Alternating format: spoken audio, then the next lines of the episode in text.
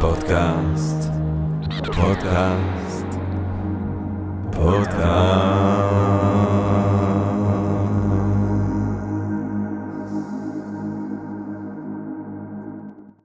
טוב, אה, גבירותיי ורבותיי, ברוכות וברוכים הבאים לפודקאסט של Think and Ring Different, פודקאסט למי שאוהב לחשוב ולשתות. אני ג'רמי פוגל, והפעם אנחנו רוצים להודות לעצמנו. כי אה, סוף כל סוף בעצם אנחנו מקליטים מהאולפן הביתי האינטימי שלנו כאן ב-Think and Ring Different. אנחנו עכשיו בעצם תלויים בשום דבר ואף אחד חוץ מחסד האל והמשך הבריאות שלנו עצמנו.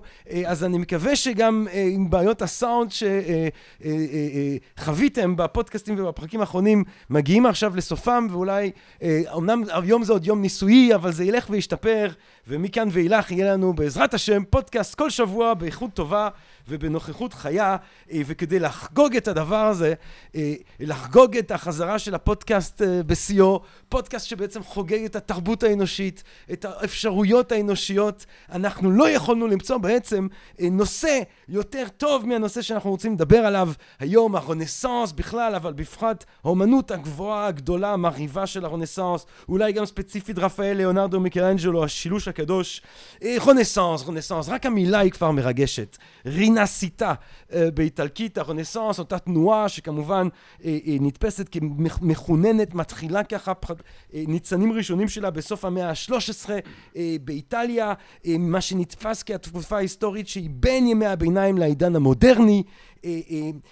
שכמו הפודקאסט שלנו אולי ניכרת בהתלהבות רבה מהאדם, מהאפשרויות של האדם, מהאפשרויות האנושיות, ושהיא כמובן היא חלק מאיזשהו רגע הזה, הרגע שבו ימי הביניים אה, אה, אה, אה, מתחילות להסתיים ומתחיל משהו חדש, אה, משהו שמכונן את מהפכת הדפוס, שפתאום אה, רעיונות יכולים לנוע במרחב היותר יותר מהר, המהפכה המדעית 1537, קופרניקוס המהפכה ההליוסנטרית, אה, המהפכה הגיאוגרפית, מגלים בעצם את, אה, את, אה, את האמריקות, המהפכה הדתית, 1517 הפרוטסטנטית, כל הדברים האלה זה בעצם נתפס כמה שמכונן את המודרנה, והשלב הראשוני של זה, ההתלהבות הראשונית, היא הרנסאנס, היא ההיוולדות מחדש, אנשים תופסים את עצמם כתרבות שנולדה מחדש, על כן גם אנחנו מחלקים את ההיסטוריה באופן הזה, ימי הביניים, ימי החושך באנגלית. למה ביניים? למה חושך? כי זה בין תקופה קלאסית קלאסית, גבוהה, יוונית, אה, אה, רומית, לטינית, לבין אנחנו, אנשי הרנסאנס, שרואים את עצמם כחווים היוולדות מחדש,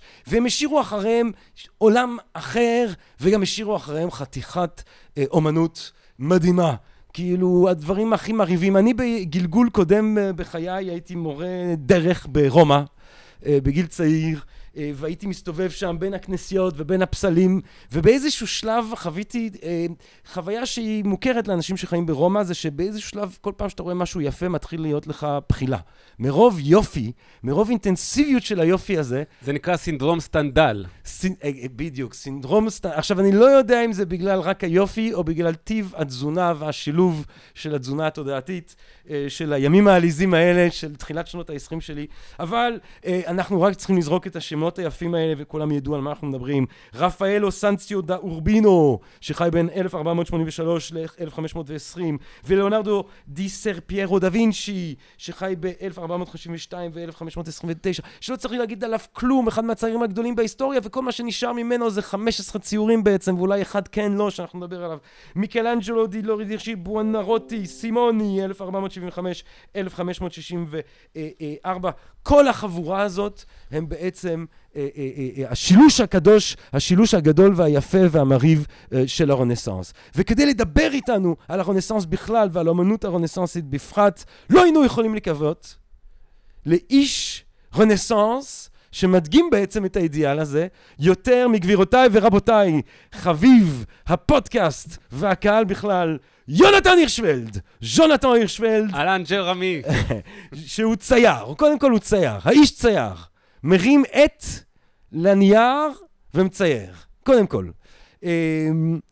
אומן גדול, אומן באמת גדול, ואני ממליץ לכולנו, לכו ותבדקו, יש פה בעצם מתח במדיום שאנחנו משתמשים בו היום, כי אנחנו מדברים ואנחנו יוצרים קובץ אודיו, אבל הרבה ממה שאנחנו נדבר עליו, וההיכרות שלכם עם יונתן צריכה גם לעבור דרך העין, אז לכו ותבדקו את הציורים שלו, אה, שאפשר למצוא אה, מבחר אה, ראוי ומרהיב מהם באינטרנט, אבל מעבר להיותו אומן וצייר, קורה פה משהו מאוד יוצא דופן, כי הוא גם צייר פילוסוף, הוא גם צייר הוגה, שזה תופעה נדירה. כי לרוב הציירים מזלזלים בהגות או שהם דבילים. אבל אמ, אה, הוא כותב, הוא כותב בארץ, הוא כותב במאות אחרות, הוא מרצה באקדמיה יפו, אה, בקתדרה, במוזיאון תל אביב, במוזיאון... איפה הוא לא מרצה? אה, ובעיקר הוא נמצא כאן היום בנוכחות חיה. ז'ונתן הירשוולד, יונתן הירשוולד, שלום רב. אהלן ג'רמי. Uh, טוב, בוא נתקוף את הבעיה שלנו כאן, כמו שאנחנו אוהבים להגיד. בווריד הצוואר? בווריד הצוואר, ישר בווריד הצוואר אנחנו נתקוף את העניין. Uh, יונתן, מהי בכלל הרנסאנס? או, קודם כל צריך לפתוח ולומר, מדובר, כשאנחנו אומרים את המילה רנסאנס בסל כביסה, ענק, שיש בו שמלות ערב, כמו דוד של מיקלאנג'לו והקפלה הסיסטינית, אבל גם גופיות חדר כושר, כמו אה, אה, אירוני מוסבוש. אה, יש בו גם אה, גרביים, יש בו גם אה, תופעות מוזרות אחרות, כלכליות, חברתיות, פילוסופיות, דתיות. זה פשוט ערימה של תופעות, זה איור, מיליון תופעות ענקיות שונות ומשונות. בגדול, הרנסאנס הוא הרגע הזה שבו המערב מתחיל לזהות את עצמו כהיסטורי. זה הרגע. זאת אומרת, איש ימי הביניים לא קורא לעצמו איש ימי הביניים, אבל איש הרנסאנס קורא לימי הביניים ימי הביניים. ואולי דבר שממש מדגים את זה, זה שבעצם, ה, למשל הקולוסאו ברומא, הוא בעצם, משתמשים בו פשוט, ובכל המבנים העתיקים של התקופה הקלאסית, משתמשים בהם פשוט כמרחי אבנים. לוקחים את האבנים, לוקחים את המרבל, כי טוב, זה סתם איזה דבר ישן, בואו נבנה עוד דברים. ועד לרנסאנס שאומר, לא, אנחנו מכירים בזה כאיזשהו אוצר תרבותי שצריך לשמר אותו, זה עבר. תחשוב על זה שכשבורלסקי בונה את הקופה, את הכיפה המפורסמת של הדואומו בפירנצה, כן? הם לא יודעים, במחצית המאה ה-15, לבנות כיפה, כשה... פנתיאון בין ה-1500 שנה עם כיפה שנעשתה, חכה לזה, בעוד שלוש, שתיים, אחד, ביציקה! ב... זה כאילו, אתה יודע. זה, זה, אין אבן ראשה לפנתיאון, אין, זה לא קשת עם אבן... אין, אין, זאת אומרת, הטכנולוגיה של העתיקים הייתה כמו חלליות עבורם, הם היו כל כך פרימיטיביים בימי הביניים לעומת ההייטק של הרומאים. זה, זאת אומרת, זה כמו שסבתא שלך תדע על אייפונים ואתה תכתוב ב... זה פשוט, ב... האמת היא, זה, נור... זה מדהים, החוויה הזאת של למצוא את עצמך אה, ב, אה, ב, ב, ב, במה שנשאר מתרבות שהייתה גבוהה לך. זה משהו שלנו היום, מבחינה טכנולוגית לפחות, זר. אבל החוויה הזאת של להיות ברומא במאה התשיעית, או באנגליה עוד יותר במאה העשירית, ויש סביבך פיסות של טכנולוגיה ושל תרבות ושל אמנות שהם נשגבים למה, שה, למה שהתרבות שלך מסוגלת לעשות. זה נכון. עכשיו, היה איזה עניין שהידע העתיק לא היה נגיש להם, כיוון שהוא היה חטא, היה אסור לקרוא, היה אסור ללמוד את היוונים והרומאים, כי הם פגאנים. אחת ההמצאות של ימי הביניים המאוחרים שמאפשרת את הקריאה בהם היא מה שנקרא האנגוגיה, אה, מילולית בלטינית לעלות למעלה, אנגוגיה. זאת אומרת, אתה קורא כל טקסט ישן כאילו הוא בעצם פרידיס, פרי, אה, פריפיגורציה של הטקסט הקדוש. בעצם... אה, אשת מנוח שמדברת עם המלאך, זה פרפיגורציה של המלאך שמגיע למריה. בעצם האיליאדה, האודיסאה, הסיפורים של הומרוס, הסיפורים של אובידיוס, של אה, זה, הם כולם פרפיגורציות. כן, אה, בקחוס, שהוא נולד ומת, והוא אל היין, טוב, ברור שהוא פרפיגורציה של ישו, שאומר במילותיו שלו, אני הקר... אבי הכרם ואני היין. זאת אומרת, זה ברור שבקחוס הוא פרפיגורציה, תמוז, זאת אומרת, נוצר כלי מחשבתי חדש שמכשיר למידה. מדהים. ובעצם, אה, מה מבחינה, מה מייחד אז עם ההתעוררות הזאת בתרבות? אה, וההתלהבות מחדש מהלימוד, אה, אה, כי, כי, כי אני רוצה לשאול אותך מה מאפיין את, ה, את הרוח האומנית של התקופה, אבל לפני גם חשוב להדגיש, בהמשך למה שאתה אומר, שבעצם אירופה חיה, אנשים קצת שוכחים את זה, אבל חיה בעצם אלף שנה תחת סוג של דאעש, מבחינה אינטלקטואלית. הכנסייה הקתולית מדכאת את האפשרות של למידה, אין בעצם אה, שום דבר חדש לידע, רק צריך לשחזר ולשמר את הידע של אבותינו ואת המדע של אריסטו, ואנחנו בעצם נעולים. אה, אה, בוא עם נגיד שנייה. משהו אה, אה, על כלכלה, שיעור בכלכלה קטן, ואני עומד להציג בפני המאזינים את הדמות החשובה ביותר בהיסטוריה המערבית שהם לא מכירים. האיש הכי משפיע על הציוויליזציה שלנו שאתם לא מכירים הוא דיוקלטיאנוס. Diocletian באנגלית, הקיסר הרומי שאחריו זה, אה, זה ההתנצרות של רומא, אחריו זה קונסטנטין, ודיוקליטנוס עושה שינוי במיסים. במקום מיסים על הרכוש שלך, הוא רוצה מיסים על עסקאות. ברגע שהוא שם מיסים על עסקאות, הרבה אנשים אומרים, אני בעל אדמות, העיקרים הם הרכוש שלי, הם יגדלו חיטה, ידוגו, יגדלו כבשים, אני לא עושה עסקאות יותר. אירופה נאטמת בבועות אוטרקיות של משקים אוטרקיים, לא מתקשרת, השבילים הרומיים מתייבשים, האקוודוקטים ננטשים, המעבר של אינפורמציה, של תקשורת, מקצה העולם ועד קצהו שאפיינה את האימפריה הרומית, אה, אה, נזנח, ומה שיש לנו זה אירופה וסאלית של בעלי אדמות אוטונומיים, אין מדינה, אין אה, שלטון ריכוזי, אין חלופה של רעיונות, ובעצם קיפאון אינטלקטואלי תחת הדיקטטורה הדאעשית הזאת באמת של הכנסייה.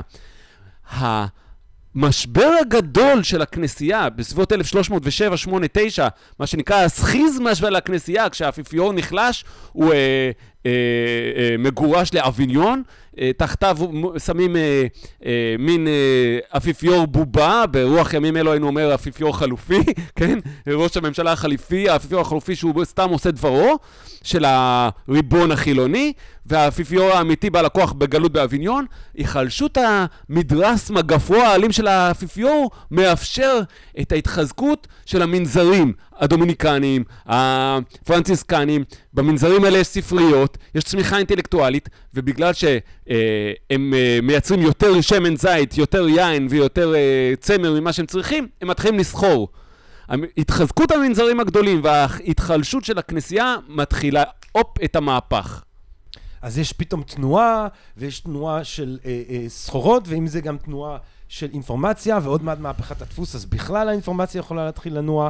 מה מבחינת, אה, כשאתה חושב על הרנסאנס, אה, ובמיוחד אה, על האומנות של הרנסאנס, מה אתה רואה כההבדל המכונן? מתי אפשר להתחיל לדבר על אומנות שהיא אומנות, אומנות רנסאנסית, לעומת אומנות ימי ביניימית? אז הנה אני מטיל את הפצצה הראשונה של הערב. או-אה. מה שעשו בימי הביניים זה לא בדיוק אומנות. למעשה, גם מה שעושים היפנים והסינים וארצות האסלאם ומה שעושים אה, כל מיני ציוויליזציות קודמות זה אובייקטים יפים, מלאי השראה וכישרון, אובייקטים של נוי ושל פולחן ושל מלא עניינים אחרים. זה לא בדיוק אומנות. כדי שדבר מה יהיה אומנות, הוא צריך שלושה או ארבעה מאפיינים. למשל, שמישהו חתום עליו, authorship. האומנות האנונימית של אה, אה, פסל מסכות בשבט אפריקאי איננה אומנות, אה, היא אובייקט של פולחן ונוי, אבל הוא לא חותם עליה. למעשה, הוא לא רוצה לעשות משהו חדש משלו, אין לו סובייקטיביות, הוא עושה את אותה מסכה של אבותיו. ברגע שיש authorship, יש היסטוריה. יש היסטוריה. רפאל טוב יותר מג'וטו, ג'וטו טוב יותר מצ'ימבואה.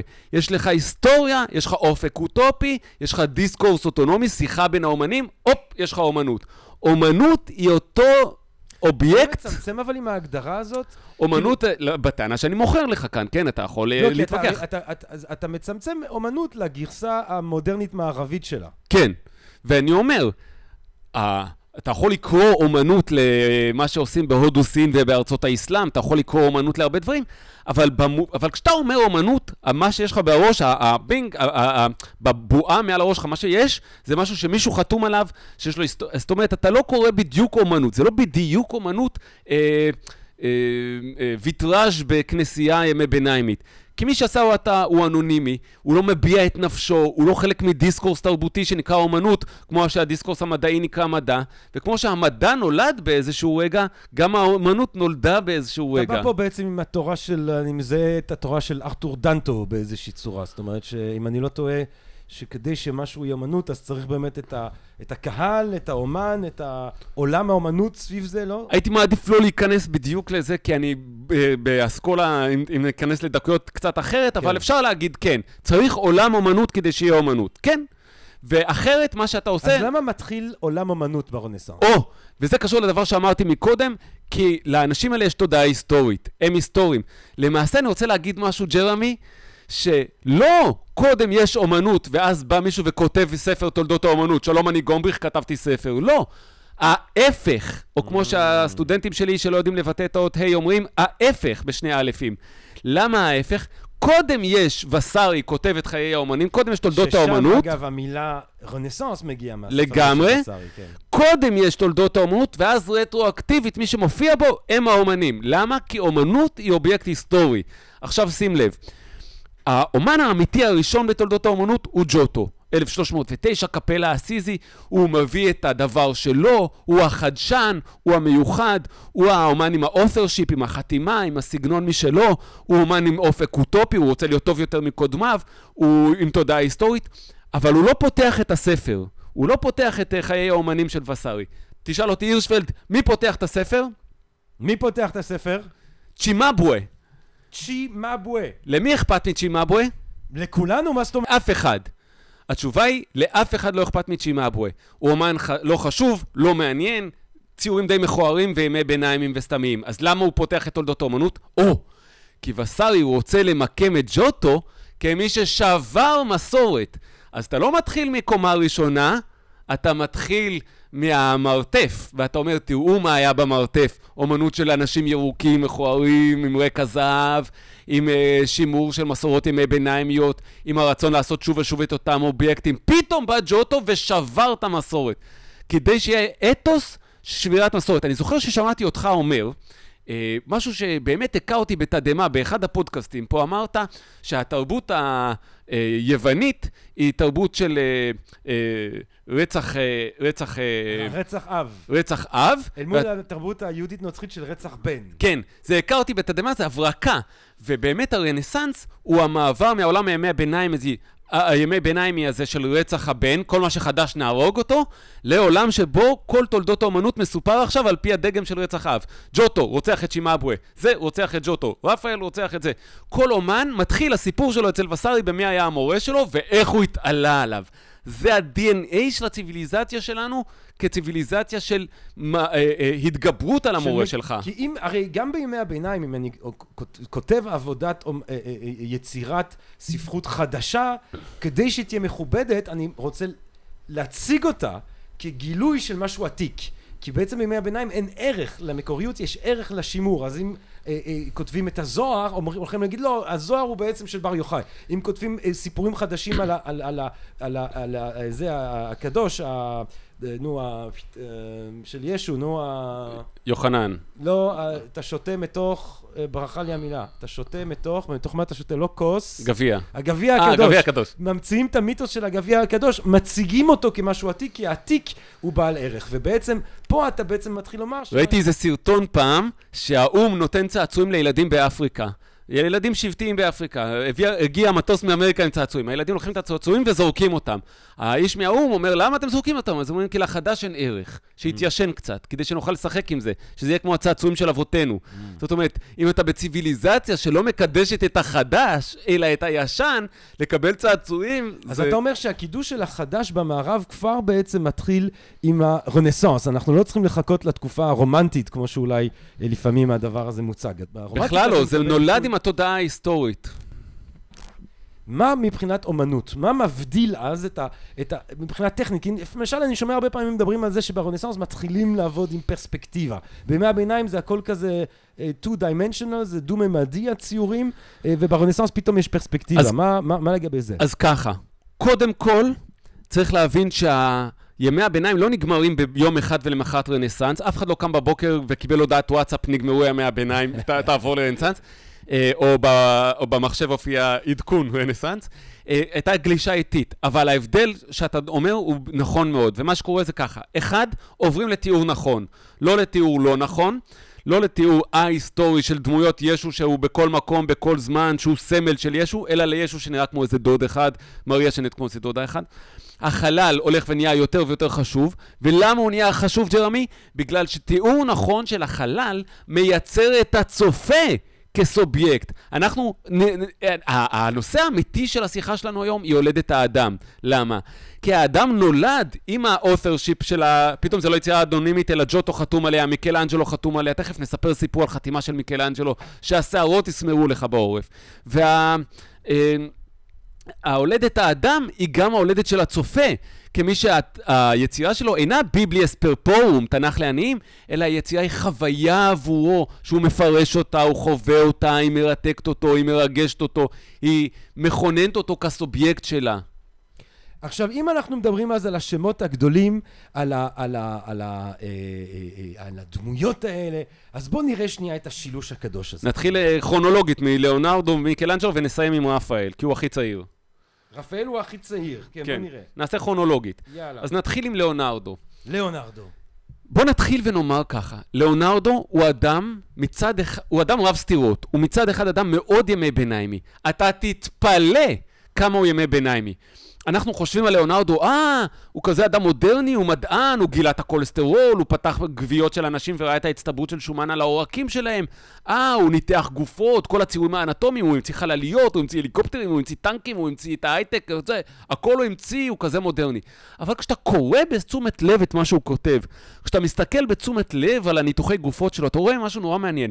מצד אחד, הוא אדם...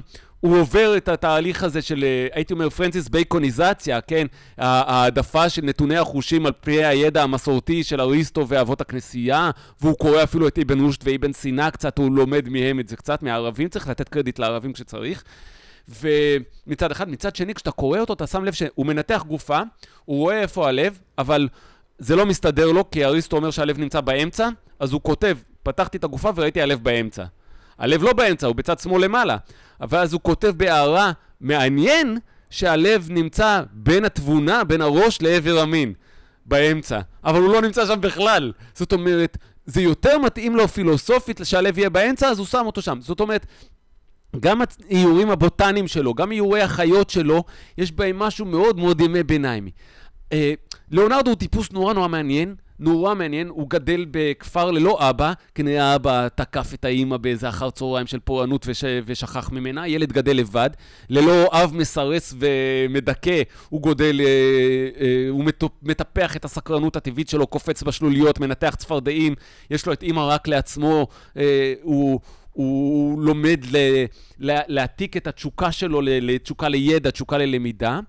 ואז האבא הזה... תשוקה שהיא נתפסת, ובין השאר בביוגרפיה השערורייתית הזאת של פרויד, כתשוקה אה, הומוסקסואלית. לא הומוסקסואלית, היא הרבה יותר גרוע. עבור פרויד, אה, ליאונרדו לא יודע לייצר אובייקטים, כיוון שהוא מתיק את התשוקה שלו לאובייקט, לתשוקה לדעת. הוא מזמין בחורה אליו הביתה לשמוע תקליטים, וכשהיא עולה למעלה, הם באמת שומעים תקליטים. זאת אומרת, כן. זה באמת מה שמעניין אותו, הוא לא, הוא לא יודע לייצר אובייקטים, הוא נשאר... לכן אגב יש לו כל כך הרבה סקיצות ורישומים, כי הוא לא אוהב להוציא לפועל. הוא לא מסיים. הוא לא אוהב לגמור, כן, כן. הוא אוהב uh, לא, להתחיל. ו... Uh, ליאונרדו עובר בגיל ההתבגרות אל האבא, שמלמד אותו קצת לטינית, קצת uh, קוריקולום בסיסי של uh, ימי הביניים המאוחרים. צריך לזכור שהוא עתיק, ליאונרדו, הוא עתיק! נולד בשנות ה-50, 52 לדעתי, עתיק, עתיק, עתיק, עתיק. ממש דמות ימי ביניימית, והוא אה, הופך להיות סופרסטאר, סופר סופר סופרסטאר, מפורסם כמו אלוויס, אהוב כמו ג'ים מוריסון, אה, עושה המצאות, בונה מכונות, אתה יודע, כל מיני דברים די פלאיים, איש די מרתק. הבשורה שלו לציור היא הספומטו המושלם, המעבר למכחולים רכים, לשכבות עדינות, אה, אי אפשר לראות משיכות מכחול, פני השטח של הציור זכוכיתיים, והציור הוא אה, התגלמות של איזשהו, הייתי אומר, אה, אידאה אפלטונית של איזה הטוב הוא היפה והנכון והסימטרי. צריך לשים לב שלאונרדו מצייר מעט מאוד, והציורים שלו הם, כן, הבשורה שנמצאת באופיצי, או. או ה... כן, הגברת עם החמוס, כן, אפרופו אלוש, הגברת עם החמוס. שלום אלוש, חבר שלנו שהוא בעל חמוס גאה. אז ה... קוראים לו? שכחתי את השם. בזיל. בזיל, בזיל. אז, אה, אז הגברת עם החמוס, צריך לשים לב שאלה ציורים שעסוקים בפרויקט הסמוי של הרנסאנס, שאולי זה הזמן להציג אותו. ברוך הבא פרויקט סמוי, תציג לנו את עצמך. ובכן, אני האירוטיזציה של הנצרות. הרנסאנס עסוק מהבוקר ועד הערב עם הפסקות לאכול צהריים, רק בדבר אחד, להפוך את הנצרות לדת אירוטית כמו הדתות הפגניות. ישוע בוא ת- הופך להיות חתיך על. פתאום יש לו שרירים. כאילו. כן, איך ישוע היה נראה בציורים ימי ביניים נכון. עם ירוק, איך מריה הופכת להיות סקרלט ג'ואנסון. למה? כי הם רוצים להיות כמו הדתות הרומיות והיווניות, כי הטוב מזוהה עם היפה, והאירוטי לא נתפס כשלילי כל כך, כן, כמו בימי הביניים תחת הכנסייה, אלא האירוטי נתפס כחיובי. אז זה כאילו. העלייה של ליאונרדו על הבמה היא עלייתו של דמות הגאון הנערץ. הוא ממציא את האלוויס, הוא ממציא את הכוכב על. איך, תסביר לי איך אדם שהוא גאון, שהוא האיש רנסאנס, אה, מן הסתם, באמת, אה, מקדם את האנושות בכל כך הרבה מובנים, אבל ספציפית נתפס כאחד מהציירים החשובים בהיסטוריה, כאשר בעצם אה, אה, נשארו, אני קראתי היום 15 ציורים. ורובם די בינוניים, זאת אומרת, אה, מבחינת גול, גודל אה, לא מאוד גדולים, ולא מאוד מרשימים מבחינה תמטית. אין, אין לו, לעולם לא יהיה ללאונרדו את השכלול הפילוסופי של מיקלאנג'לו, אף פעם לא, או של הבאים אחריו, פוסן, לאונר, אה, אה, קרוואג'ו, אה, גווידורני, הוא בחיים לא יהיה המשוכלל כזה וזה, אלא הוא מציג אידאה, הוא משרטט עבור דורות של ציירים לעתיד לבוא, כיצד ציור צריך להיראות. הוא מצייר את הציור שאם תשים את כל הפנטזיות שלך על איך צריך ציור להיראות, זה החלום שלך. הוא האופק האוטופי של תולדות האומנות. למה? כי זה היפה אה, בהתגלמותו, העדין בהתגלמותו, ה, אה, האפלטוני. זה האידאה האפלטונית של הציור. הג'ים מוריסון הזה שלו, כאילו. כן. ה- ה- ה- הגבר הזה שלו שבעצם משקף את האידאה של... תחשוב על האדם הוויטרובי הזה, שנמצא בתוך עיגול וריבוע בו זמנית. הוא מעגל את הריבוע, כן, העיגול, בוא נגיד שהעיגול מייצג את האנושי, את התשוקות, את החשקים, את המעגליות החיים, לידה ומוות. הריבוע מסמל נגיד את התבונה, את המידה הטובה, את הנצרות וכולי. והאדם הוויטרובי, איך אומרים היוונים העתיקים, איך הם אמרו? האדם הוא מידת כל הדברים. פרוטגורס. פרוטגורס, האדם הוא מידת כל הדברים. הנה, קיבלתם. האדם הוויטרובי של ליאונרדו הוא מידת כל הדברים. האצבע אה, היא 1 ל-1.6 עם כף היד, שהיא 1 ל-1.6 וכולי וכולי.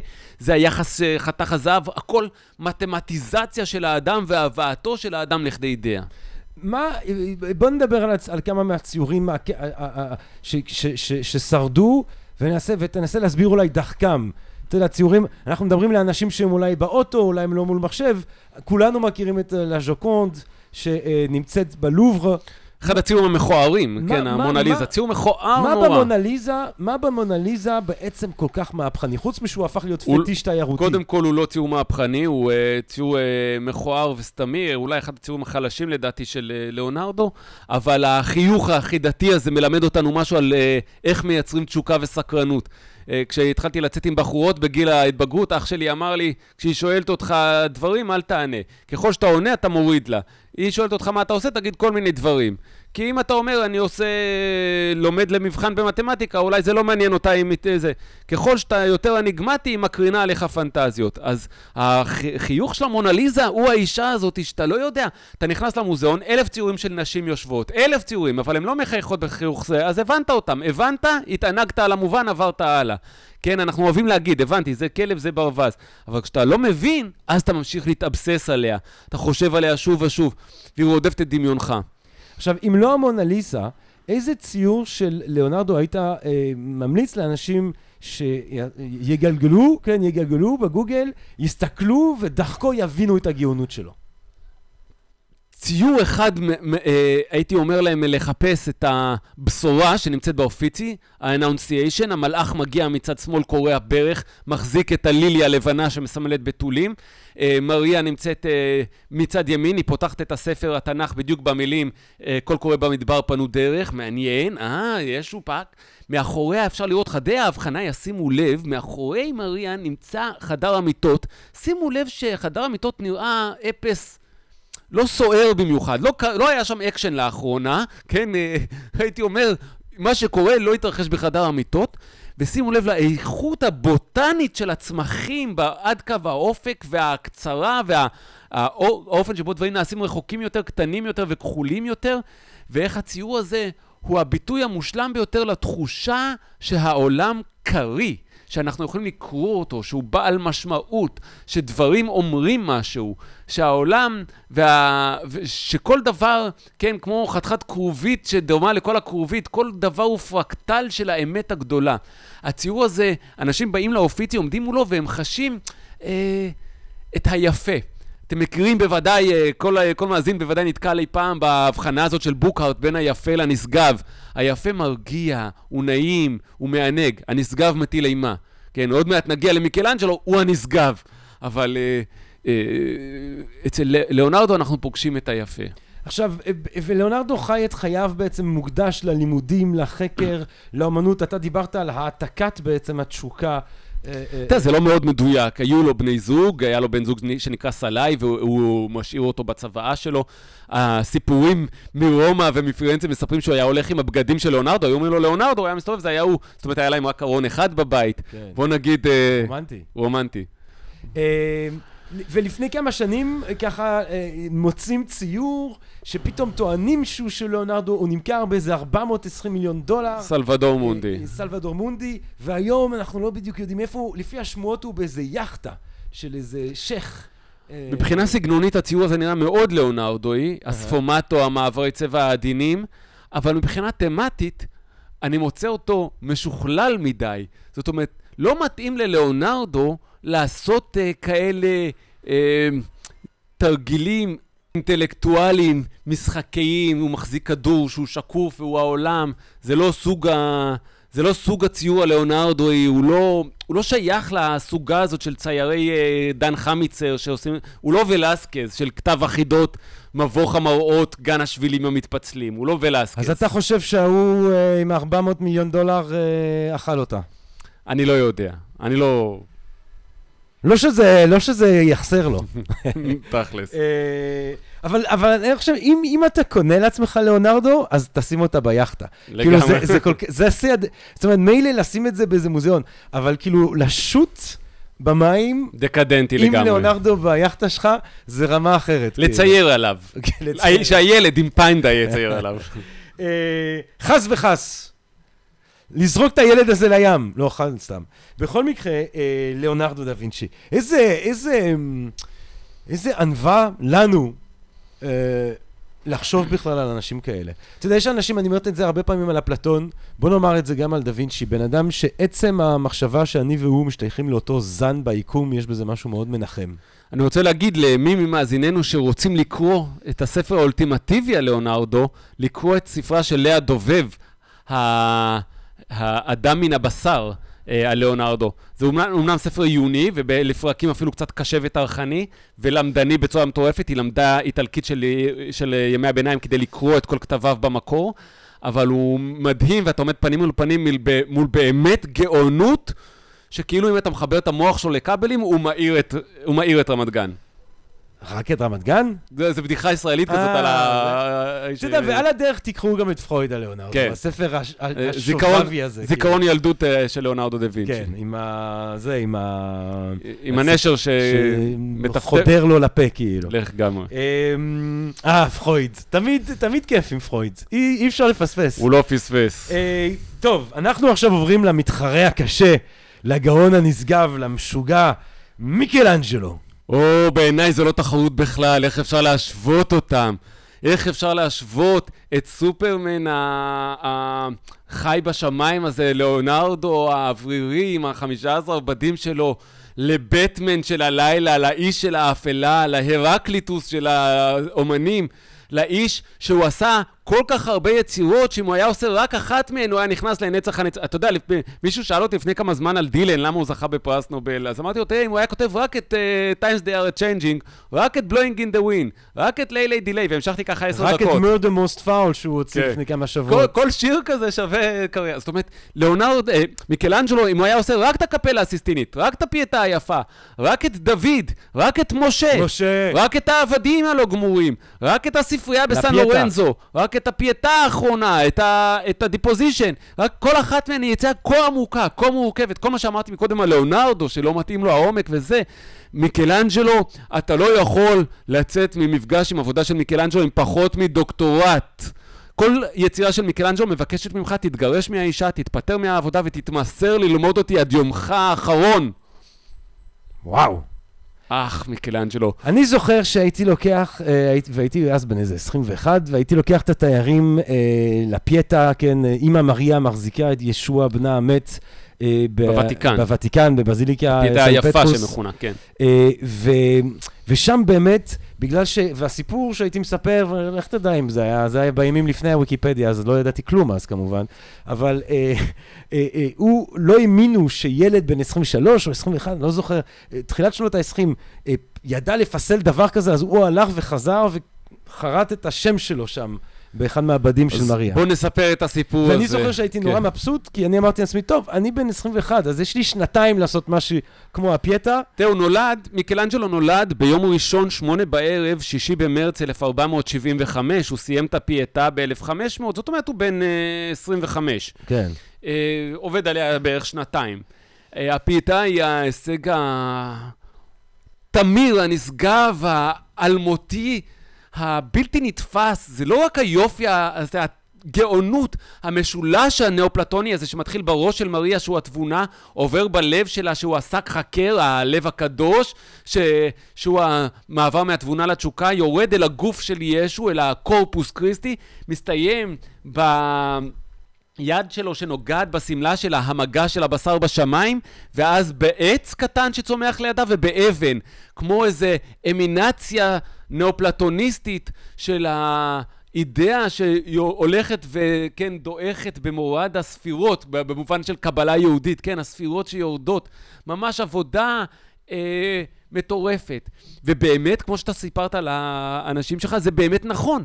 בין השדיים של אם האלוהים עוברת רצועה של הילקוט, של התיק שלה, ועליו חתום באיטלקית, מייקלאנג'לו בואונרוטי מפירנציה עשה זאת, וזה מטורף. אימא של אלוהים עבור מיליארד אנשים היא כרטיס ביקור. כן. היא שלט לא, פרסומת. גם החוצפה להגיד I was there, כאילו, עושה- כן. אתה עושה את הדבר הכי מדהים, ואז אתה כותב בטוש גדול. ובאמת, ובאמת הוא עשה את זה, ככה מספרים, אחרי שהוא שמע ששמועות שנותנים את הקרדיט לפסלים אחרים. זה פסל אה, שאתה עומד מולו, אתה באמת רואה את הגדולה, את ה... אה, אלמוות, אתה רואה את האלמוות. ואני רוצה להגיד לך, תראה, הרבה תיירים שנוסעים לאיטליה, נכנסים לווילה בורגזה ומתפעלים מהפסלים של ברניני. או כמה שהם תלת-ממדיים, או כמה שהם סיבוביים, או כמה שהם דינמיים. אבל הפסלים של ברניני אינם פסלים, אלא בובות אקשן, אלא action figures של G.I. Joe. עבור מיקלנג'לו, אם, אם הוא לא היה מת והיה רואה אותם, הוא היה אומר, זה לא פיסול, זה בובנות. הרי, הרי, הרי הפסל צריך לה- להיות פסילה של הפסול והשארת האמת, לגלות את האמת בגוש האבן. לא לפרסם לשלושה גושים ולחבר אותם ולהדביק ולעשות כל מיני מניפולציות על השיש כדי שהוא יעמוד בצורה אופקית. מה אתה, מה אתה, מה אתה הוליווד כאן? מה אתה עושה אפקטים? אתה עסוק במטאפיזיקה של גילוי האמת המצויה תמיד באבן. זה הבלתי נתפס. אבל מבחינת, מבחינת הטכניקה, איך באמת, הוא מתחיל לעבוד על הפייטה בגיל 23, הוא מסיים אותה, אתה אומר, בגיל 25, איך נער או איש צעיר אה, מגיע לכזאת רמה טכנית, גם בפיסול וגם בציור על מגוון הטכניקות שבהם הוא השתמש? איך, מה, מה, איפה, איפה בתקופה תראה- הזאת לומדים להפוך להיות כזה? תראה, לא היו כל בתי... הכישרון האישי לא היו. בתי ספר לאומנות, והיה מאוד נהוג שאתה לומד אצל שוליה, אבל דווקא מיקלנג'לו למד בבית ספר לאומנות. Strangely enough, לורנצו, המכונה המפואר, אוסף אליו אה, prodigy, ילדים גאונים, ומגדל אותם אצלו. ואגב, מיקלנג'לו נבחר בפינצטה, ולא רק שהוא מצטיין בבית ספר של החצר של לורנצו, הוא גם אוכל שם צהריים ומסתובב עם האנשים, והוא כמו בן משפחה. הוא פוגש שם דמויות כמו פיקו דה לה מירנדולה. הוא פוגש שם דמויות אה, לא ידעתי שהיה כזה דבר. הוא פוגש שם דמויות שמביאות ידע קבלי מהקבלה של צרפת ואיטליה שעוברת, אה, מנ- מנוצרת, הוא לומד מהם נאופלטוניזם, הוא לומד פילוסופיה של תקופתו, הוא לומד אה, דנטה, הוא לומד פטרארקה, הוא לומד אה, אבות הכנסייה, הוא בגיל 20 אדם משכיל בצורה יוצאת דופן, רחב אופקים, אבל היכולת הטכנית שלו אה, תראה, הרבה פסלים טכניים אה, יש ברנסאנס, אה, זה, לכן זה הרנסאנס, אה, לא חסרים מג'ובאני פיזאנו ועד סנסובינו הרשימה נמשכת, כן, עד ג'מבולונה. לא חסרים פסלים, אבל מה שיש בפיסול, ופה צריך להגיד משהו. כשאתה עומד מול רפרודוקציה של ציור או משהו כזה, אתה רואה דבר אחד. אבל כשאתה רואה פסל, אתה יכול לשמוע את הדפיקות של הפטיש, את הגמגום של האזמל המחפש על, ה... על השיש. הפילוסוף היהודי הגדול פרנץ רוזנצוויג אמר פעם באיזשהו מקום שיצירת האומנות היא פיקדון רוחני. האומן מפקיד את הרוח שלו בחומר ואתה בא כביכול אחרי שנים כמו לכספומט ומושך את ההון הרוחני שהוא הפקיד. וזה עובד אצל מיקלאנג'לו. הפסל הזה שיגע אנשים, אנשים ירו עליו, זרקו עליו פטישים, השתגעו מולו, מרוב שהוא יפה, כן, אותו סינדרום סטנדל, כן, על שם הסופר הצרפתי סטנדל ש, אה, שחטף פיק ברכיים בפירנצה. עכשיו, אה, מיקלנג'לו אבל גם אל מול אולי האופי של ליאונרדו שיש לו איזה עדינות ואיזה אה, אה, אה, וגם סביב הרכות הזאת שלו, מיקלנג'לו הוא עדיף לא להתעצבן. למיקלנג'לו יש ג'ורה, למיקלנג'לו יש אש, יש פיוז קצר.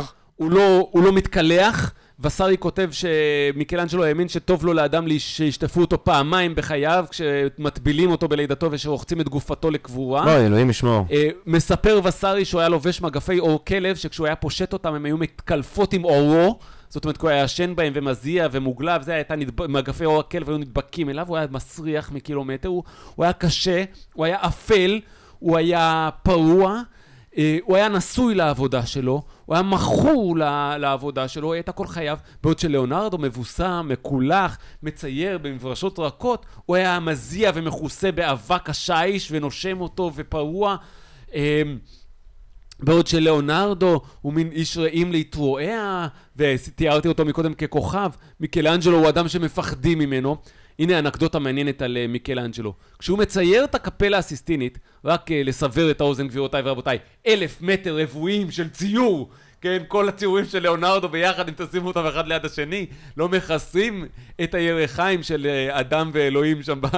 כן, אלף מטר של ציור. שהוא צריך לצייר אותם על... על, על, על... על התקרה. כן, תוך כדי שהוא שוכב בעצם. וזה ציור שאם אמרתי מקודם על ליאונרדו שהוא לא אוהב כתבי חידה וזה, זה ציור שאתה יכול ללמוד אותו כל יום, כל היום, עד יום מותך, כי כמעט כל סנטימטר בו הוא כתב חידה מטורף עם רמזים לטקסטים, ל, ל, לדברים שעל היוסטור, ואם uh, תרצה אולי ניכנס למשהו קטן בתוך הדבר הזה לקראת הסוף.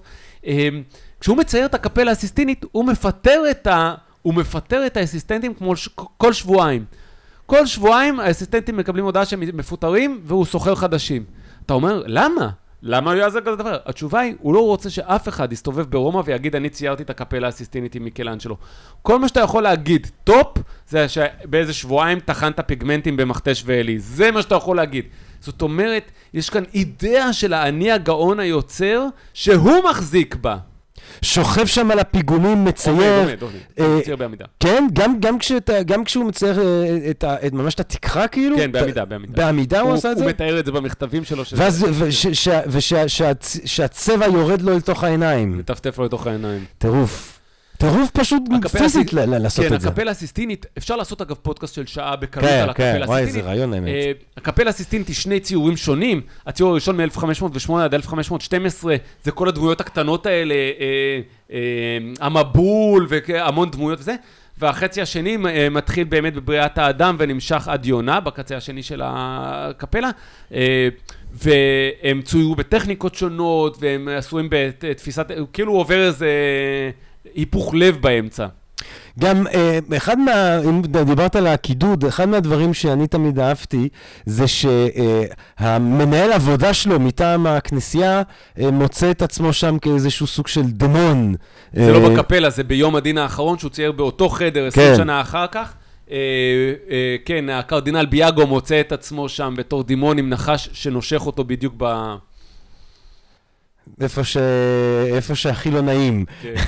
ו- ו- ומיקלנג'ו עצמו מקועקע על האור שפשטו uh, מאחד מהקדושים כן, הנוצרים. כן, זה די מדהים, הוא חוזר לאותו חדר שבו הוא צייר את תקרת הקפלה הסיסטינית, uh, כעבור 25 שנה, ומצייר את יום הדין האחרון, ציור אחר לגמרי. לא רנסנסי, לא הרמוניה, לא סימטריה, לא גופים יפים, ציור ימי ביניים, קודר, אפל, כהה, של גופים מעוותים, אה, של מפלצות, והוא מצייר את דיוקנו העצמי כעור הפשוט מעליו של ברטולומיאוס הקדוש, באיזה דימוי שאומר, אני מרגיש כמו סמרטוט. שעשוי מאור של קדושים. מאור של קדושים. אה, אני חייב להגיד לך שאחד מהמקומות, ומי ש... כשיהיה אפשר מתישהו שוב לטוס, אה, אנשים לפעמים מפספסים את אה, סן פייטרו אין וינקולי, וזה נורא חבל, כי זה ממש במרכז רומא, כן... פסל משה. ויש שם את פסל משה, שבעיניי זה, זה הפסל הכי מטורף שלו. פסל משה בעיניי, לעמוד מול הדבר הזה, זה אחד מהתופעות טבע. פלא פלאים, פלא פלאים, ואני רוצה להגיד משהו על המשה, תראה, אפשר על כל היצירה של אה, כן. מיקלאנג'ו לדבר, אבל משהו קטן על פסל משה, פיצי קטן, תסתכלו עליו, תסתכלו, תסתכלו עוד פעם, עוד פעם, יש לכם אותו? שימו לב, מי האיש? זה נפטון. Mm. זה אל הים. שימו לב לזקן הגלי שלו, אל הים. שימו לב לקרניים, טוב, ברור, השגיאה בתרגום, פר, קר, פניו, קרנו, קרנו פניו. אבל הקרניים של נפטון. שימו לב לידיים, לזרועות השריריות, שימו לו ביד איזה טריטון, שימו לו איזה ביד איזה קלשון, אה, זה, יש לכם נפטון. למה הוא אל הים, משה? אה, אה, כי הוא חצה את הים. Mm. וזה האידיאולוגיה הרנסנסית שמשלבת את כתבי הקודש שלנו עם הרעיונות הפגאניים. וואי, מדהים. אה, עוד מילה על מיקלאנג'לו, מה שתגיד. אוקיי, אני רוצה להגיד לך מהי בעיניי היצירה הגדולה ביותר של מיקלאנג'לו. מהי בעיניי שיא השיאים, פסגת הפסגות. בעיניי השיא של מיקלאנג'לו היא הספרייה בסן לורנזו. Mm. קבר המדיצ'ים בסן לורנזו. Uh, מי שנמצא בפירנצה, אתה עומד עם גבך לדואומו בפירנצה, הולך בערך uh, 30 מטר uh, בסמטה אלכסונית ימינה, ואתה מגיע לכנסייה קטנה, אה, באמת בגודל של חדר כביסה. אתה עומד בתור עשר דקות ואתה נכנס ואתה רואה אולם שכאילו לא נבנה אה, בארכיטקטורת רנסאנס, מיקלאנג'לו עושה שם משהו שהרבה אה, יותר מסובך, הרבה יותר מורכב מפיסול, אה, הוא עושה שם installation, אה, הוא מפסל חדר קלסטרופובי, במקום מהמידות הנעימות של 1 ל-1.6 של הרנסאנס, חדר צר וגבוה, הוא ממלא אותו בחלונות אטומים שגורמים למחנק. זה מול זה קבורים אה, ג'ובאני ולורנצו דה מדיצ'י, לורנצו לא המפואר אלא זה שבשבילו כתב מקיאוולי את הנסיך.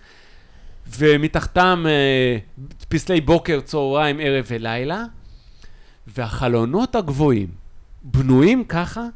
שים לב ג'רמי כי אתה עוד מעט, אתה עף לך הפוני.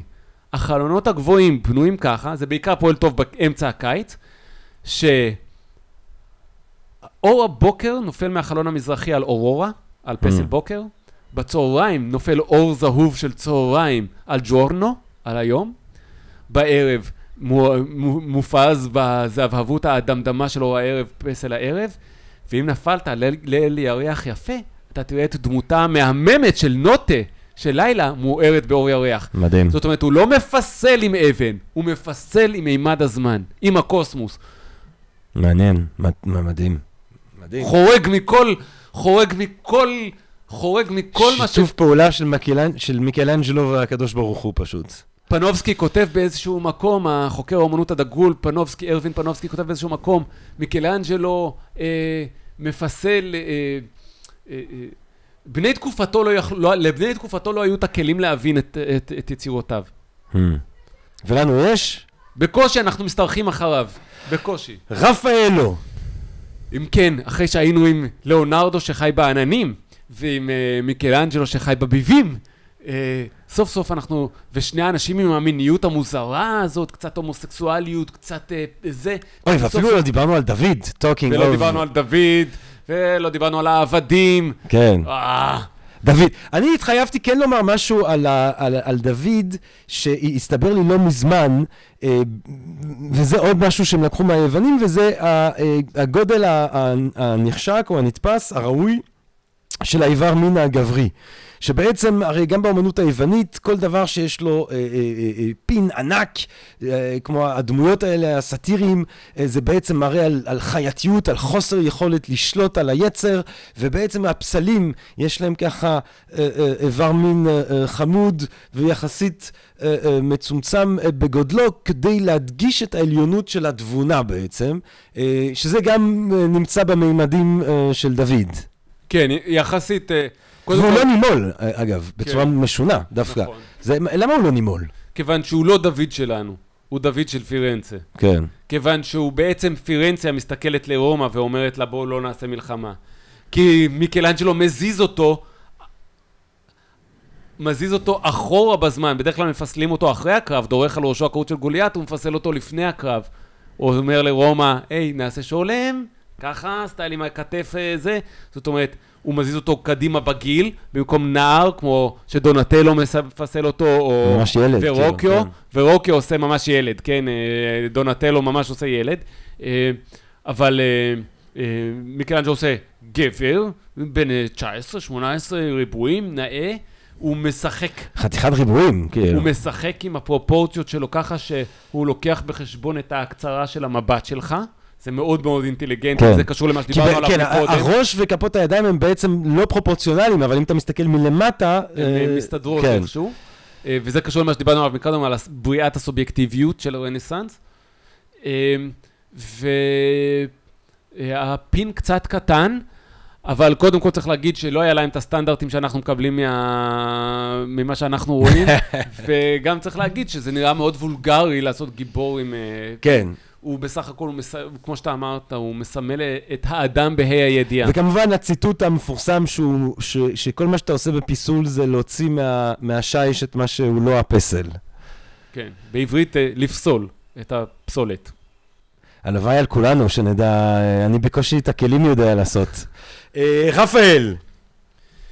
טוב, רפאל נולד ב-6 באפריל אה, 1483, זה היה Good Friday, יום שישי הטוב שלפני חג הפסחא, הוא מת ביום הולדתו ה-37, זאת אומרת מאוד מאוד צעיר.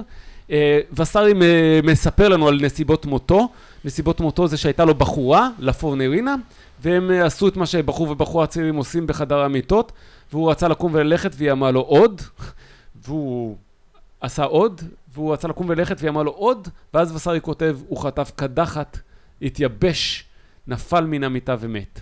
אה, מוות אה, אצילי. הוא מת מרוב תשוקה, מרוב סקס, בעוד שלא ידענו איפה נמצאות התשוקות של אה, ליאונרדו ומיקלנג'לו. כן, בכלל הפתיע, מיקלנג'לו, אתה אומר, היו לו, מי, מי היה יכול להתקרב לבן אדם שלא מוציא אף פעם את הנעליים שלו? כן. אה, היו לו, הוא היה מעורב בכל מיני אנשים, אה, נערים ונשים, אבל אה, בדרך כלל אה, באופן לא... לא ממומש. כן, כי הוא בעצם, הליבידו שלו היה ב... באמנות. באבנים, כן. אז רפאל, יש לו, אתה אומר, זוגיות. פועמת. קודם כל הוא הדגם ההפוך מליאונרדו, שאתה לא יכול לדבר איתו אף פעם, אתה בא להגיד לו, ליאונרדו, מה שלומך? הוא אומר לך, המצאתי טנק. כן. הוא- ההפך ממיקלנג'לו, שאתה אומר לו, "לא, מייקלנג'לו, מה שלומך? בום, אגרוף לפרצוף. כן. כן, הוא איש רעים, הוא בן אדם נעים, אהוב. כשהוא מת, כשרפאל מת, ב-6 באפריל 1520, סגרו את הוותיקן, כי האפיפיור בכה כל כך שהוא לא יכול לקבל קהל. זה היה היום היחיד, ככל שידוע לי, שהוותיקן נסגר בכל המאה ה-16. אה, הוא היה נאה, הוא היה יפה, הוא היה מקושר.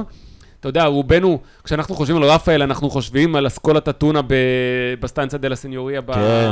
ב- הציור המפורסם עם כל הפילוסופים האהובים שלנו, של אה, אתונה. הפילוסופים, עם אפלטון עם הידיים למעלה ואריסטו עם הידיים. למטה. כן. אה, ליאונרדו בתפקיד אפלטון, מיקלאנג'לו בתפקיד אה, הרקליטוס וכולי, ברמנטה בתפקיד אה, אה, אה, זה של הגיאומטריה, פיתגורס, זאת אומרת, אה, וכולי וכולי, ה-role playing, אה, method acting הזה, רובנו חושבים על זה, וצריך להגיד שהוא קיבל את ה... הוא קיבל את הקומישן הזה בגלל שהוא היה אחיין של ברמנטה שניהל את הפרויקט, זאת אומרת, מקושר, הון שלטון. הון שלטון. הבן דוד שלו עשה צוללות והוא קיבל את הזה. וה... אה, דמות שאי אפשר לא לאהוב אותו. כל מי שפוגש את רפאל אוהב אותו. חד משמעית, איך אפשר לא לאהוב את האיש הזה? יפה, חכם, מוכשר, נעים לבריות, בציור היפה שלו, יש, הציור האהוב עליי של רפאל, אולי נתחיל מזה במקום לסיים עם הציור האהוב עליי, נתחיל מזה. הציור האהוב עליי של רפאל הוא הציור של האהובה שלו, של הפורנרינה. בציור של הפורנרינה היא לובשת צמיד שעליו כתוב רכושו של רפאל. Hmm. אה, אני עושה פה מבטים, אבל זה לא עובר בפודקאסט. הצמיד שלו, היא שלו. כן, כאילו היום במושגים פמיניסטיים היינו אומרים, מה אתה לוקח עליי בעלות, אה, זה, אבל תחשבו מה זה להיות ב-1518, 1519 של רפאל, כולם, שכולם יקנאו. האלוויס של הג'יימס דין של הרנסאנס. זה כמו הקעקועים האלה שאנשים שמים ואז מתחרטים. אה, כן. אמי ויינהאוס שכותבת Blake's אה, של אהובה, או הוא כמובן מצייר ג'וני אותה, דפ עם וינונה ריידר. הוא מצייר כמובן את הפורנרינה, את האהובה שלו בתור אינסוף מריות. מדונות עולות לשמיים, היורדות, יורדות השמיים, ההולכות ליבוא. אבל איך הוא נבדל? כי אני, תראה, בינינו, אה, מבחינת העוצמה של השם, אה, מיקלאנג'לו ולאונרדו נזכרים כדגולים יותר, הייתי אומר, באיזושהי צורה מרפאל. אתה חושב, זה פייר? תראה, הבעיה של רפאל היא שאין לו late works, אין עבודות מאוחרות, כי הוא מת בן 37. אה, אין הבשלה, אין, אה, זאת אומרת, אנחנו רואים אותו, זה כמו תחשוב על, אה, כן, לכל אומן יש, פנובסקי, אם כבר ציטטנו את פנובסקי, נחזור אליו. פנובסקי טוען שלכל אומן יש שלושה שלבים. שלב הצעירות, שבה הוא מחקה את המאסטרים שלו, שלב הבגרות, שבה הוא מפתח את הסגנון שבעטיו הוא יהיה מוכר, ושלב הזקנה, שבו הוא בדרך כלל בוגד בעצמו, חוזר על עצמו, או נהיה גאון שבני תקופתו לא יכולים להבין אותו. כן, זה היה פנובסקי אומר. אז אה, מיקלאנג'לו הזקן עם ה non finito, עם הבלתי גמור, עם העבודות הקשות, הימי ביניימיות, הקודרות, עם החזרה בתשובה. ליאונרדו בזקנתו, עם היוחנן המטביל הקשה שלו, השחור וזה. לרפאל אין עבודות אה, מאוחרות. יש לנו רק את רפאל בשיאו. רפאל הוא אה, דומה קצת לוודי אלן בזליג, כל מה שהוא עומד לידו הוא דומה לו, הוא עומד ליד ליאונרדו, הוא דומה לליאונרדו, הוא עומד ליד זה, הוא דומה לזה, הוא ככה, הוא חקיין כזה, אבל הוא יותר טוב מכולם. הוא צייר חכם בצורה יוצאת דופן, אירוטי מאוד, אה, רחב אופקים. הוא, אה, פעם מישהו ביקש ממני להסביר מהו רפאל, אמרתי לו ככה, תדמיין שאתה לוקח שקף ואתה אה, לוקח חוברת של אה, אומנות האנושות, של האנושות, של כל הציור האנושי, מציור המערות ועד, ועד פיקאסו, אוקיי? אתה לוקח שקפים, אתה לוקח כל ציור ואתה חוזר על הקווים עם שקפים. עכשיו קח את כל השקפים, וכל קו שלא עוברים עליו כמה קווים תמחוק אותו. כשהציור שנוצר לך מכל הקווים המשותפים של כל השקפים ששמת, זה מדונה של רפאל. זאת אומרת, רפאל הוא ה-DNA של האומנות המערבית. רפאל מנסח את מה שאנחנו, כשאנחנו, בדרך כלל כשאתה אומר ציור, אתה לא חושב, כן, כשאתה אומר ציור, התמונה שעולה לך בראש, בדרך כלל זה סוג של רפאל. אה, כשאתה אומר אומנות, לא עולה לך המשתנה של דושן, או קופסת הברילו של אנדי וורול, או אפילו אה, אה, שואה ותקומה של אה, תום מרקין באיזה... מה שאומר לך בראש, אתה אומר, אומנות זה איזשהו סוג של רפאל. אישה יפה במרכז, לבושה אדום, עטופה בכחול, על הרקע של הנוף, מצוירת בגלזורות שקופות, באיזשהו סוג של... אה, איך נתאר את זה? פני שטח זכוכיתיים עד אין קץ, עם ליאונרדו הוא ספומטו, מק- אה, אז רפאל הוא ספום פום פום פומטו. אתה יודע, איזה מין ציור מעודן, עדין. ובכל זאת, בכל זאת, מה שאין לליאונרדו יש לרפאל. יש עומק, יש חידות, יש קריצות, יש ממזרויות. מה, אם אתה תיארת, ז'ונתן הישוולד, אם אתה תיארת בעצם כל כך יפה בתחילת הפודקאסט שלנו את התנאים הסוציו-אקונומיים ותרבותיים שהיו צריכים להפשיל כדי לאפשר לסוג הזה של גאונות להתרחש, מה, מעניין אותי, מה, מה, מה מוביל לזה שאין רביעי? כאילו שיש יש פתאום את השילוש הקדוש הזה, ואז אנחנו עוברים לדברים אחרים. מה, מה, מה יש, משתנה? יש רביעי וחמישי ושישי ושביעי. מישהו פשוט סידר את תולדות האמנות, איזה וסארי, איזה גומבריך, איזה פנובסקי בא וסידר. אבל אתה צריך להבין, תן לך דוגמה מובהקת. למשל, קח צייר כמו אנדריאה דל סרטו. דל סרטו הוא בן תקופתם.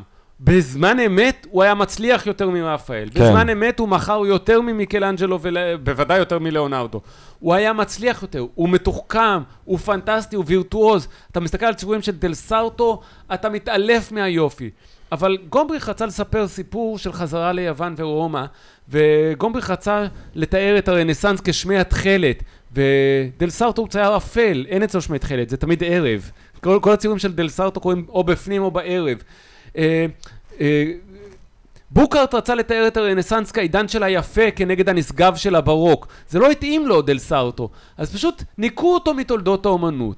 כן, אז אתה אומר איפה השלישי והרביעי והחמישי? טוב, שכחנו את דונטלו, טוב, שכחנו את בוטיצ'לי, טוב, שכחנו את דל סרטו, שכחנו את סנסובינו, שכחנו ערימות, אתה יודע... אז אני אשאל את זה אחרת, כי, כי כמו שאתה אומר, מן הסתם היו עוד אה, באותה תקופה, אבל מה, התקופה הזאת, למה היא מובילה בעצם בהיסטוריה של אמנות? מה התקופה ש, ש, ש, שבאה אחריה, שבאה בעקבותה? שני דברים מעניינים קורים. קודם כל, הדבר הראשון שקורה זה שמיקלאנג'לו עצמו, החל מגיל 50, והוא יחיה עד גיל 90, 89. החל מגיל 50 הוא כבר לא... עם הסיפור, אתה יודע מה, לא, אני לא משחרר הדימוי הזה של הנעליים מאור כלב שדבוקות לו עם המוגלל הכפות רגליים. כן, בגלל זה הוא אגב חי כל כך הרבה, כי הם התרחצו כולם בטיבר וחטפו שם זיהומים. אה, אה, מיקלנג'לו שהגיע עד גיל 89, הוא כבר בגיל 50 הוא לא צייר רנסאנס. אתה אומר לי מה בא אחרי זה? היום הדין האחרון של מיקלנג'לו זה כבר לא רנסאנס. הספרייה בסן לורנזו והרעיון, האובססיה שלו בשנים המאוחרות עם ה non finito, זה כבר לא רנסאנס. מיקלנג'לו המאוחר הוא כבר לא אומן רנסאנס, הוא כבר מנייריזם. הייתי מציע, לה, הייתי מציע לצופים שלנו לעשות תרגיל כזה, אם יש להם דקה פנויה. קחו את הבשורה של ליאונרדו שדיברנו עליה בפתח הזה, וקחו בשורה של רנסאנס ונציאני מאוחר. אמרתי בהתחלה שרנסאנס אה, סל כביסה שיש בו הרבה דברים, צריך להגיד, יש רנסאנס פלורנטיני, רנסאנס רומאי, רנסאנס ונציאני, רנסאנס מוקדם, רנסאנס מאוחר, רנסאנס גרמני, רנסאנס פלמי, יש מיליון רנסאנסים. קחו בשורה של טינטורטו ושימו מול הבשורה של ליאונרדו. אצל ליאונרדו שמי תכלת, אצל uh, טינטורטו לילה. אצל ליאונרדו הכל קריא ומובן, אצל טינטורטו אתה לא מבין מה קורה, אצל, אצל ליאונרדו המיטה נרמזת בפינה כאילו לא קורה בה כלום, אצל טינטורטו המיטה הפוכה והקיר נשבר, המלאך שובר את הקיר. זאת אומרת הרנסאנס המאוחר מתחיל עם סנטימנט שאני חושב ג'רמי אתה תעריך אותו. הסנטימנט שאני אכנה אותו ההכרה בבורות. אנחנו לא יודעים, העולם לא קריא, העולם הוא חידה, סתומה, ואנחנו לא יודעים וצריך להתחיל לסמן במפות שלנו סימני שאלה, והמהפכה המדעית חייבת את עצמה במידה לא מבוטלת דווקא לסנטימנט הזה של הכרה בבורות. מאוד. העולם הוא מוחשך, מכבים את האור על שמי התכלת של הרנסאנס. מתחושת הידע לא נובע אה, התחדשות ידע. התחדשות ידע נובע מתחושת הבורות הזאת אה, לחלוטין. מה עם הרנסאנס היום? מה הרלוונטיות המיוחדת אה, של האומנות הזאת, של האידיאלים האלה אה, אה, אה, היום? כי אני אגיד לך משהו, אה, אני, אני גם חושב שבאופן רחב, חלק... חלק מהניכור, דבר אחד שהוא מעניין, אני חושב, עם הרנסאנס, ותקן אותי אם אתה טועה, אה, זה שיש, של האומנות הקלאסית הזאת, במובן הזה שהיום יש ניכור מאוד גדול, שהוא כבר ניכור ש, שמתחיל אולי עם דושם באיזושהי צורה, בין מה שרוב האנשים רואים כיפה, לבין מה שהמעגל המצומצם הזה של האומנות מעריך. אה, אה, דוד של מיקלנג'לו, כל תיירת שלא מעוניינת יתר למידה באמנות, מתפעמת אל מול דוד של מיקלנג'לו, באופן שהיא אולי לא תתפעם מול פיקאסו, באופן שאולי לא תתפעם, או הוא לא יתפעם מול דברים שקורים היום. מה, מה, איך, מה היחס של עולם האומנות היום כלפי המקום הזה? האם עדיין אנחנו מנסים להרוג את האבא, את שלושת האבות האלה? האם אנחנו מחבקים אותם? האם אנחנו מקנאים בהם? תראה, בפתח ההרצאה שאלת אותי מהו הרנסאנס, ואמרתי לך תודעה היסטורית, הולדת האדם, סובייקטיביות, המבט, ומה העידן שלנו? מות האדם. אנחנו נמצאים בעידן מות האדם. כל היום אומרים לנו, אתה תוצר של מכונות משטור פיקוח וענישה, האדם הוא אבטומט, דרווין אומר לך שאתה קופי מרנק, מרקס אומר לך שיש לך תודעה כוזבת, פרויד אומר לך שאתה חושב שאתה שולט בחיים אבל שולט בך הילד בן השלוש שהיית עם התשוקות הפרימורדיאליות, הקמאיות שמושך בחוטים מאחוריך, וניטשה אומר לך שאתה מונהג על ידי רצון סמוי לעוצמה, וכל היום אומרים לך, ופוקו אומר לך ששולט בך החוטים הסמויים מעין של המערך החברתי, ורולנד בארט אומר שאתה לא מדבר בשפה אלא השפה מדברת בך. אם אין אדם, יש קושי לעשות אומנות. אתה שואל אותי מה הרלוונטיות של זה לנו היום? אנחנו צריכים לקום כל בוקר ולהתפלל לרנסאנס, לשובו של האדם, לשובו של מחשבה חדשה על האדם, חרף התודעה הכוזבת, חרף מרקס, חרף העובדה שאנחנו יודעים שאנחנו מוכתבים על ידי הצווים הגנטיים שלנו באופן שדרווין חזה. אנחנו יודעים את זה, וחרף זאת אנחנו רוצים לשמר את האוטונומיה של האנושות, רק מזה תהיה לנו גאולה. ז'ונתן הירשוולד! יונתן הירשוולד, אני חושב שגאולה זה תמיד מקום טוב, כאילו, אה, לסיים בו. חוץ אם אתה רוצה עוד להוסיף משהו כאן לקהל הצופים הקדוש והמקודש אה, של Think and Ring Different. נגענו ממש בקצה, כן. אה, בקצה של האנשים האלה, לרפאל יש אלפי ציורים, הוא לא ליאונרדו, למיקלאנג'לו יש עוד עשרות, עשרות עבודות להכיר, נגענו בקצה. אז שיבואו, שירש- שירשמו לקורסים שלך. תירשמו לקורסים. תכף ומיד. Uh, גבירותיי ורבותיי, אבל באמת תשימו לב לפעילות הענפה של uh, יונתן הירשוולד. קיבלנו תגובות מה זה טובות על הפודקאסט הקודם שעשינו ביחד. Uh, וכל מי שמתעניין באיש המרתק הזה, לכו תראו, יש הרצאות, יש אומנות, יש ציורים. אתה מוכר איזה משהו? אפשר לקנות איזה משהו? טוב, אבל זה בטח, זה לא נגיש לכל אחד, הציורים של יונתן הירשוולד. אבל ת- אולי תתאספו בקבוצות רכישה. אה, יונתן הירשוולד, תודה רבה לך אה, שבאת. והארת את עינינו לכל היופי והנשגב הזה, אה, וזה השלב שאני גם רוצה להודות לכם, הקהל הקדוש שלנו. אני מקווה מאוד, אה, שוב, אנחנו היום ביום ניסויי כאן עם, ה, עם, ה, עם האולפן הביתי שלנו, אבל זה ילך וישתפר, אה, ואני רוצה אה, אה, אה, להודות לכם על תשומת הלב. שימו לב לפעילויות המקוונות ובלייב שאנחנו עושים ב- Think and Drink Different. אני מקווה מאוד שנהניתם מהפרק הזה, שתהנו מהפרקים שעוד נקליט, בעזרת השם בהמשך. כל טוב, תהיו בריאים ונשתמע. פודקאסט, פודקאסט, פודקאסט.